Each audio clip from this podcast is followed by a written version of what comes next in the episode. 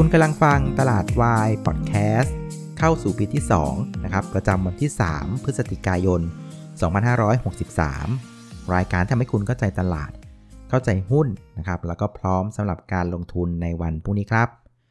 สวัสดีนะครับ วันนี้คุณอยู่กับน้าแดงจรูนพันธ์วัฒนวงศ์เหมือนเดิมครับ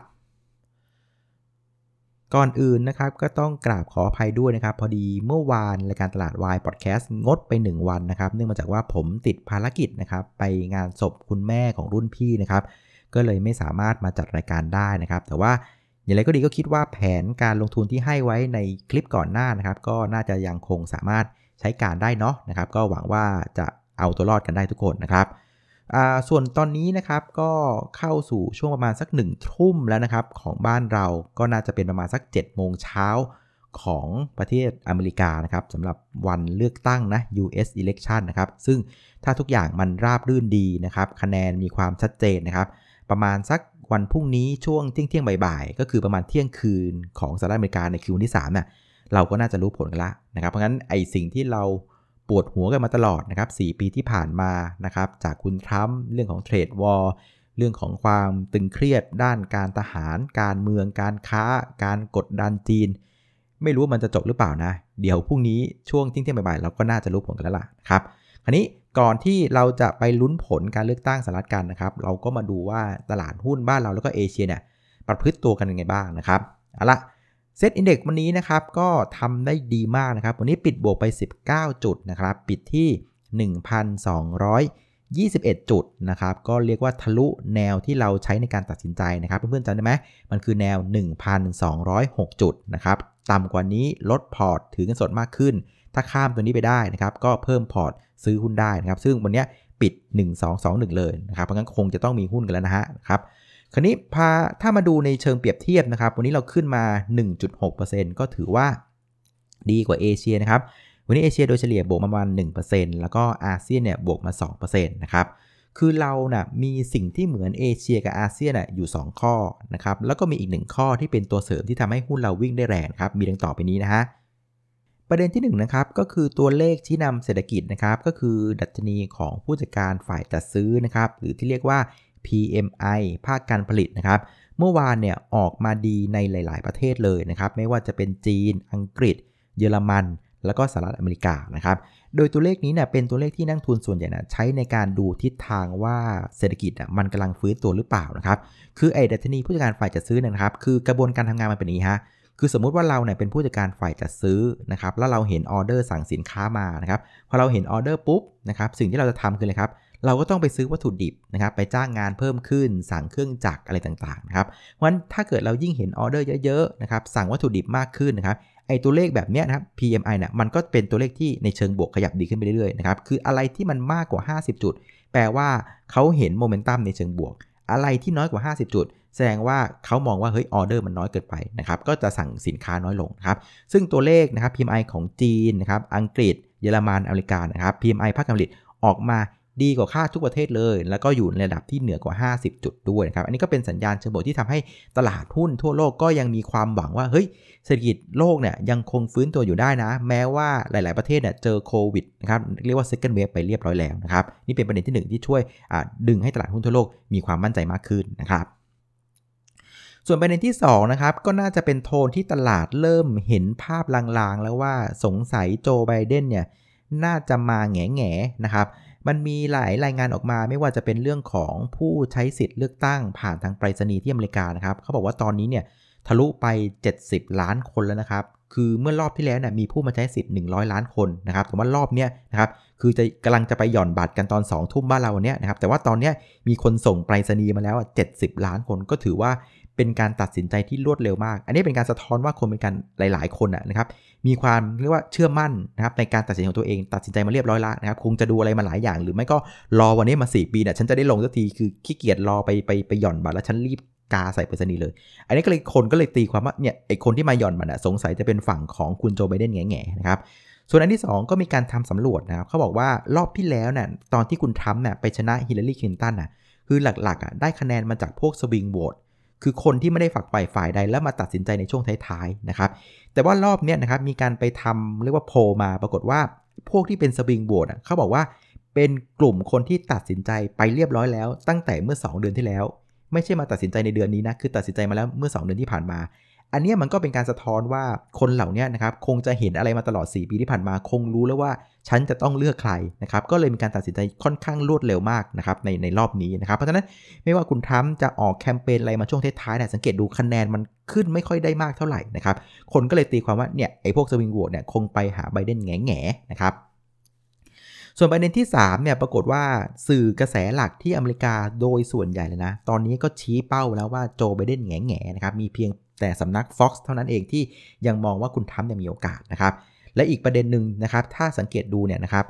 ราคาทองคำหยุดลงแล้วนะครับน้ำมันเริ่มเด้งขึ้นนะครับในรอบ 6 วันทำการ แล้วก็ตัวของตลาดหุ้นอเมริกาเองก็เริ่มฟื้นตัวขึ้นนะครับ อันนี้มันก็เป็นการตีความว่านักทุนมองว่าเรื่องของการเลือกตั้งน่น่าจะใกล้จบละ แล้วก็กำลังมองไปสู่เรื่องของ rally election นะครับ คือการที่ตลาดหุ้นปรับตัวขึ้นหลังการเลือกตั้งเสร็จนะครับ เพราะงั้น เราได้เลยว่านักทุนโดยเฉพาะนักทุนสถาบันบ้านเราเนี่ยที่ลดน้ำหนักหุ้นไปค่อนข้างเยอะในช่วงที่ผ่านมาจากเรื่องของการเมืองในประเทศอะก็น่าจะเริ่มเอาเงินกลับเข้ามาในตลาดหุ้นนะครับสังเกตดูหุ้นขนาดใหญ่ที่อยู่โซนล่างๆน่ะเริ่มมีแรงซื้อเข้ามาค่อนข้างชัดนะครับอันนี้ก็เป็น 2 ประเด็นที่ทำให้ตลาดหุ้นบ้านเราแล้วก็เอเชียเนี่ยปรับตัวขึ้นก็คือตัวเลขของ PMI แล้วก็เรื่องของทิศทางการเลือกตั้งที่เริ่มเห็นภาพหลังๆ แล้วว่าโจไบเดนจะมาแน่ๆนะฮะส่วนประเด็นที่ 3 ซึ่งเป็นประเด็นที่แตกต่างของบ้านเรากับ เอเชียก็คือเรื่องของ short sell นะครับอย่างที่ผมเล่าให้ฟังใช่ไหมครับในสัปดาห์ที่ผ่านมานะ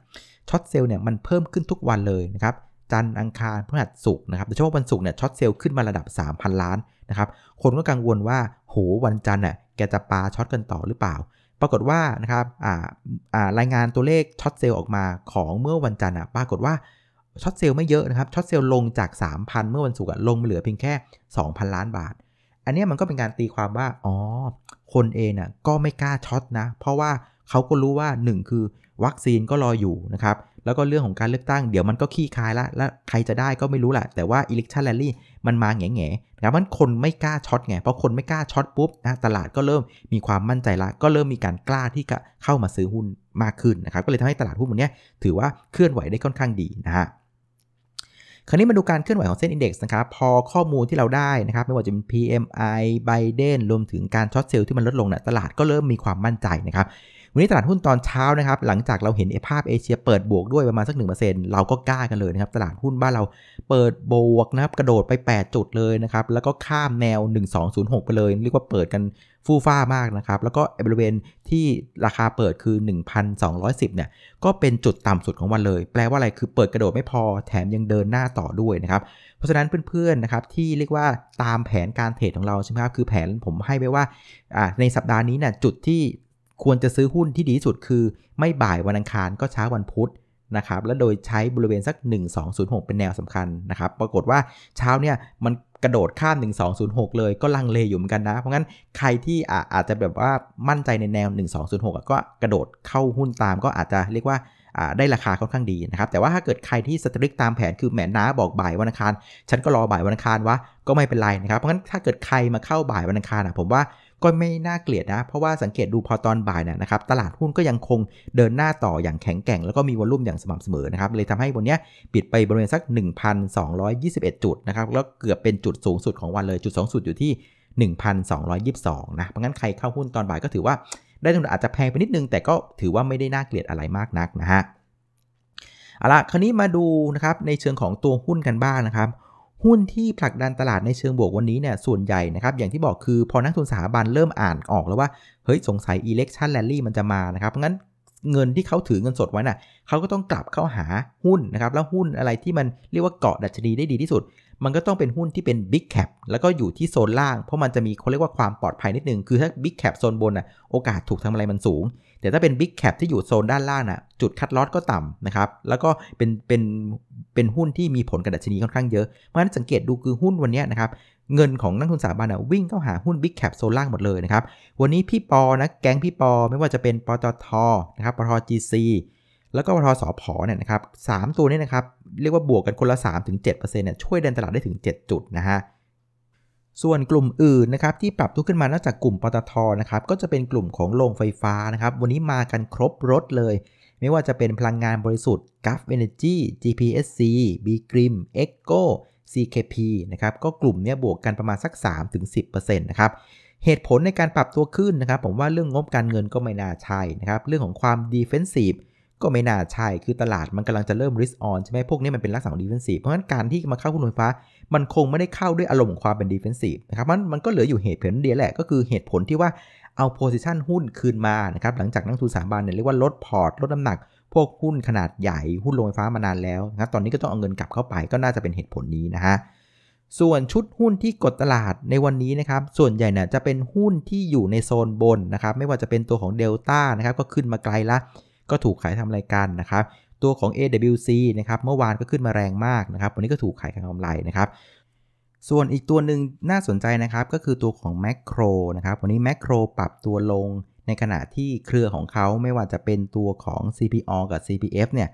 ปรับตัวขึ้นนะครับ ซึ่งเนื้อข่าววันนี้จริง ๆ มันจะมีประเด็นตรงที่ว่าคณะกรรมการกขคเนี่ยมีการประชุมเป็นนัดที่2นะครับแล้วก็จะมีการพิจารณาว่าจะอนุมัติให้กลุ่ม CP นะครับ CPO เนี่ยนะครับซื้อนะเทสโก้หรือเปล่านะครับซึ่งตอนนี้ประมาณสักหนึ่งทุ่มก็ยังไม่เห็นมีผลอะไรออกมานะครับซึ่งในเบื้องต้นนะนักวิเคราะห์ก็บอกว่าถ้าเกิดว่าดีลนี้มันเกิดได้จริงนะครับในระยะสั้นปีแรกๆนะ CPO กับ CPF จะเหนื่อยหน่อยเพราะว่าภาระดอกเบี้ยมันค่อนข้างสูงนะครับ ก็อาจจะต้องมีการปรับประมาณการกำไรลงประมาณสัก 7% 9%ก็ว่าไปนะครับ แต่ว่าเขามองว่าในปีถัดๆไปนะก็จะได้ประโยชน์จากเรื่องของซินเนจีต่างๆ ก็ก็ว่ากันไปนะครับ แต่ว่าถ้ามาดูประเด็นราคาหุ้นบนนี้มันดูผิดปกติ ตรงที่ว่าตลาดหุ้นขึ้นนะครับ CPO ขึ้น CPF ขึ้น แต่ว่าแมกโรมันลงนะมันก็เลยดูแปลกๆ ทั้งๆ ที่ตัวของแมกโรเอง มันก็ไม่ได้อยู่โซนบนเหมือนเดลต้านึกออกไหมนะครับ ซึ่งผมก็ไปไล่อ่านข่าวต่างๆนะก็มีนักวิเคราะห์ในตลาดให้คอมเมนต์อันนึงน่าสนใจนะ เขาบอกว่าวิธีหนึ่งที่จะเรียกว่าบรรเทาเรื่องของการภาระการกู้ของ CPO ได้นะ ก็อาจจะเกิดเหตุการณ์ในลักษณะที่เคยเกิดขึ้นมาแล้วตอนปี 2561 ที่ CPO เนี่ยมีการเรียกว่าเรียกว่าอยากจะระดมเงินบางส่วน ก็มีการขายหุ้นแมคโครออกมาบางส่วนเช่นกันนะครับ ตอนนั้นก็อ่า CPO ก็ได้เงินไปก้อนหนึ่งเอาไปใช้ในในเรื่องของการลงทุนอะไรก็ว่านไปนะครับ เพราะงั้นในรอบนี้เขาบอกว่ามันอาจจะเกิดเหตุการณ์แบบนี้อีกหรือเปล่า คือ CPO อาจจะแบบไม่อยากจะต้องจ่ายดอกเบี้ยเยอะ ไม่อยากกู้เยอะนะก็อาจจะต้องมีการขายหุ้นแมคโครออกมาบางส่วนหรือเปล่า อันนี้คือสิ่งที่นักวิเคราะห์เขากังวลกันนะครับ แต่ก็ ไม่รู้ว่าจะเกิดหรือเปล่านะ ผมว่าเอาเป็นว่าด่านแรกที่เราจะต้องเห็นให้ได้ก่อนคือ คณะกรรมการกขคเนี่ยจะต้องอนุมัติให้ CPO CPF เนี่ยซื้อแม็กอ่าซื้ออ่าตัว Tesco ก่อนนะครับ ถ้าไม่เกิดเหตุการณ์เนี้ยนะครับก็จะไม่เกิดอ่า scenario ที่นักวิเคราะห์เขามองกันไว้นะครับเอาล่ะเพราะนั้นสุดท้ายนะจะเห็นว่าหน้าหุ้นวันนี้เนี่ยมันก็จะเป็นหน้าหุ้นลักษณะที่ว่านักลงทุนสถาบันน่ะกลับมาเอา position คืนนะครับหลังจากลดน้ำหนักในหุ้นมาพอสมควรแล้วนะครับ ส่วนหน้าหุ้นที่เป็นหุ้นขนาดกลางขนาดเล็กที่ ปรับตัวขึ้นมาเนี่ยวันนี้ก็จะสังเกตว่าไปกันไม่ค่อยเป็นเลยนะครับนักลงทุนวิ่งไปหาหุ้นขนาดใหญ่กันหมดนะครับส่วนผู้เล่นในตลาดวันนี้นะครับนักทุนสถาบันก็ซื้อติดต่อกันเป็นวันที่2นะครับวันนี้ซื้อไป 3,382 ล้านบาทนะครับรวม 2 วันก็ซื้อไปมาสัก 3,800 ล้านบาทนะฮะส่วนนักทุนต่างชาติวันนี้ก็ยังคงขายต่อเนื่องนะครับ วันนี้ขายเป็นวันที่ 6 แล้วนะฮะวันนี้ขายไป 2,249 ล้านบาท รวม 6 วันเนี่ยก็ขายไปแล้ว 11,000 ล้านบาทนะครับ ราะงั้นก็พอจะตีความพฤติกรรมของนักทุนสถาบันในประเทศได้เลยว่า เป็นลักษณะของการเอาโพซิชันคืนนะครับเพราะมองว่าตลาดหุ้นน่าจะฟื้นขึ้นมาได้นะครับแต่ว่ามันจะแตกต่างกันกับนักทุนต่างประเทศนะ คือถ้าเกิดว่าทุกคนมองว่าหุ้นจะขึ้นนะครับเขาก็ต้องเลือกเอาหุ้นเอาเงินเข้าไปใส่นึกออกไหมปรากฏว่านักทุนต่างประเทศยังคงมองว่าหุ้นในต่างประเทศอะยังคงมีความน่าสนใจกว่าหุ้นบ้านเรานะครับอย่างที่บอกคือตอนนี้ PE ratio ของบ้านเราเนี่ยมันยังคงสูงถึง 20 กว่าเท่านะครับในขณะที่ หุ้นในต่างประเทศที่มีการเติบโตที่โดดเด่นกว่านะครับอย่างหุ้นจีนเนี่ยนะครับลงมาประมาณสัก 3%ใน 1 เดือน NASDAQ เนี่ยลงมาถึง 8%ใน 1 เดือนดาวโจนส์ลงมา 7%ใน 1 เดือนเนี่ยผมว่าหุ้นพวกนั้นอะมันก็ยังคงมีความน่าสนใจกว่าในมุมมองของนักทุนต่างชาตินะครับก็เลยเป็นภาพที่นักทุนต่างชาติ ก็ยังคงขายหุ้นบ้านเราต่อไปเป็นวันที่ 6 นะฮะส่วนมูลค่าการซื้อขายวันนี้นะครับอยู่ที่ 50,000 กับ 169 ล้านบาทนะครับก็เพิ่มขึ้นประมาณสัก 25%จากเมื่อวานนี้นะครับ เอาล่ะสุดท้ายนะครับมาที่แผนการเทรดของเราในวันพรุ่งนี้นะครับสำหรับวันพรุ่งนี้เนี่ยนะครับก็ต้องบอกว่ามีประเด็นเดียวนะฮะในเรื่องที่จะขับเคลื่อนตลาดหุ้นบ้านเราก็คือเรื่องของผลการเลือกตั้งนะครับของประธานาธิบดีสหรัฐอเมริกานะครับ ซึ่งอาจจะมองแบบนี้นะฮะคือถ้าเกิดว่าผลมันออกมานะช่วงประมาณสักเที่ยงเที่ยงวันพรุ่งนี้บ้านเราก็คือเที่ยงคืนของอเมริกาในวันที่3นะคือถ้าผลมันออกมาขาดลอยเนี่ยนะครับผมว่า ตลาดหุ้นก็น่าจะโอเคนะครับ เรื่องของ election rally เนี่ยมันน่าจะเดินหน้าได้ต่อนะครับ จากการที่ตลาดก็จะมีความคาดหวังต่างๆ นานานะครับในเรื่องของ การผ่อนคลายนะครับความกังวลเรื่องของการเมืองระหว่างประเทศ การผ่อนคลายในเรื่องของโควิด -19 ที่น่าจะได้มีการจัดการอะไรที่ดีขึ้นนะครับแล้วก็น่าจะมีการผ่อนคลายในเรื่องของความกังวลเรื่องการขัดแย้งทางด้านการค้าต่างๆนะครับเพราะฉะนั้นเหล่านี้นะครับมันก็น่าจะทำให้ตลาดหุ้นมีความคาดหวังที่จะสามารถเดินหน้าไปได้ดีขึ้นนะครับจากการผ่อนคลายที่ลดลงนะครับในขณะที่ในฝั่งของการบริหารงานน่ะมันก็น่าจะเป็นการบริหารงานที่ดีขึ้นด้วยนะ คือถ้าเกิดว่าคุณไบเดนชนะเนี่ยนะครับ มันก็จะกลายเป็นว่าทางฝั่งของเดโมแครตเองน่ะก็จะคุมเสียงทั้งสภาบนแล้วก็สภาล่างนะครับ เพราะงั้นมาตรการในการขับเคลื่อนนโยบายต่างๆนะ มันก็จะง่ายขึ้นนะครับ ไม่เรียกว่าตะกุกตะกักเหมือนในช่วง 4 ปีที่ผ่านมา แม้ว่านะครับบางนโยบายเนี่ยอาจจะไม่ค่อยถูกใจตลาดทุนมากนักนะครับ อย่างในเรื่องของการที่